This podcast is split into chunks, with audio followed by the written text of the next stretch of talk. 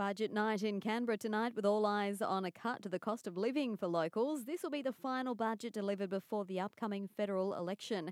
Treasurer Josh Frydenberg pointing to the government's handling of the economy during the pandemic. Tonight's budget will demonstrate that growth is higher, unemployment is lower, and wages are strengthening. We will be banking the dividend of a stronger economy with a material improvement to the budget bottom line. We already know the Sunshine Coast will receive $1.6 billion to bring heavy rail into Maroochydore CBD over the next 10 years, but that's dependent on whether the state government matches that figure in a 50 50 cost split.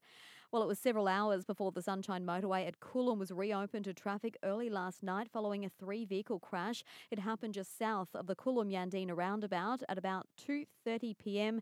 and caused major delays with vehicles diverted onto David Low Way. QAS operations supervisor Verena Brady says 5 people were injured.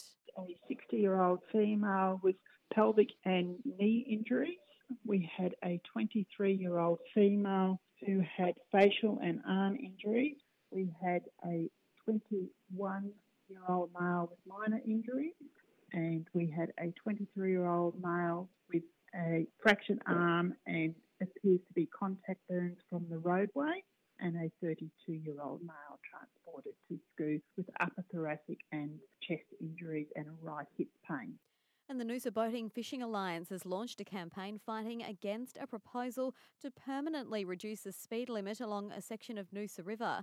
Sunshine Coast News reports the state government is seeking feedback to enforce a 6 knot zone from the Thomas Street boat ramp to the river mouth, which is currently a 20 knot zone. Supporters of the Noosa Boating and Fishing Alliance have launched the Say No to 6 Knots campaign, saying no safety concern is solved by slowing boats outside peak holiday times. Maritime Safety Queensland has extended the public feedback period to March 31.